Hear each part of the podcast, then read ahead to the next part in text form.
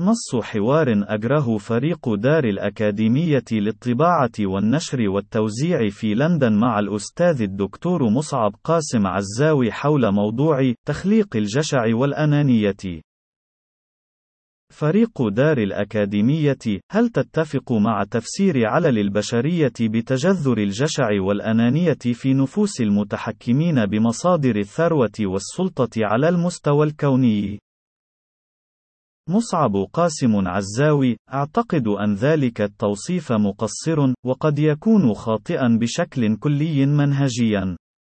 إذ أن ميولات البشر ورؤاهم ونهجهم في الحياة ليس هو المسؤول عن عناصر الفوات في المجتمعات وحيوات البشر بالشكل المعاش يوميا، وإنما نظام الرأسمالية الاحتكارية الوحشية المعولمة المهيمن كونيا، والذي لا يسمح لأي من البشر المنخرطين كبراغ تنفيذية في جسمه الشمشوني العملاق الانزياح قيد أنملة عن واجبهم المناط بهم، والمتمثل في مهم مهمة السعي لتحقيق الربح السريع وتعظيم ثروة الجسم الرأسمالي الذي ينتمون إليه سواء كان مؤسسة أو شركة صغيرة أو حتى عابرة للقارات.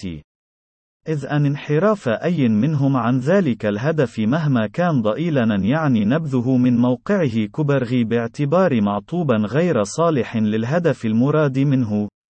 وتلك المعادلة مسلمة يدركها جميع البشر الذين ينخرطون في جسم الرأسمالية الإنتاجي كعبيد مؤقتين من الصباح حتى المساء لا خيار لهم سوى بتأجير أنفسهم وبيع قوة عملهم للحفاظ على وجودهم وحيوات من يعولونهم، وهو ما يلزمهم دائما بالالتزام بشروط اللعبة الرأسمالية التي تقتضي عدم الالتفات إلى اعتبارات معنوية أخلاقية لا قيمة ولا وزن لها لدى رسم خططها لتعزيز أرباحها وفق قوانين اقتصاد السوق الوحشي المحكوم أساسا بقوانين الغابة التي تقتضي أن البقاء للأكثر بأسا وفتكا وحذلقة وليس الأكثر استقامة أو أخلاقية.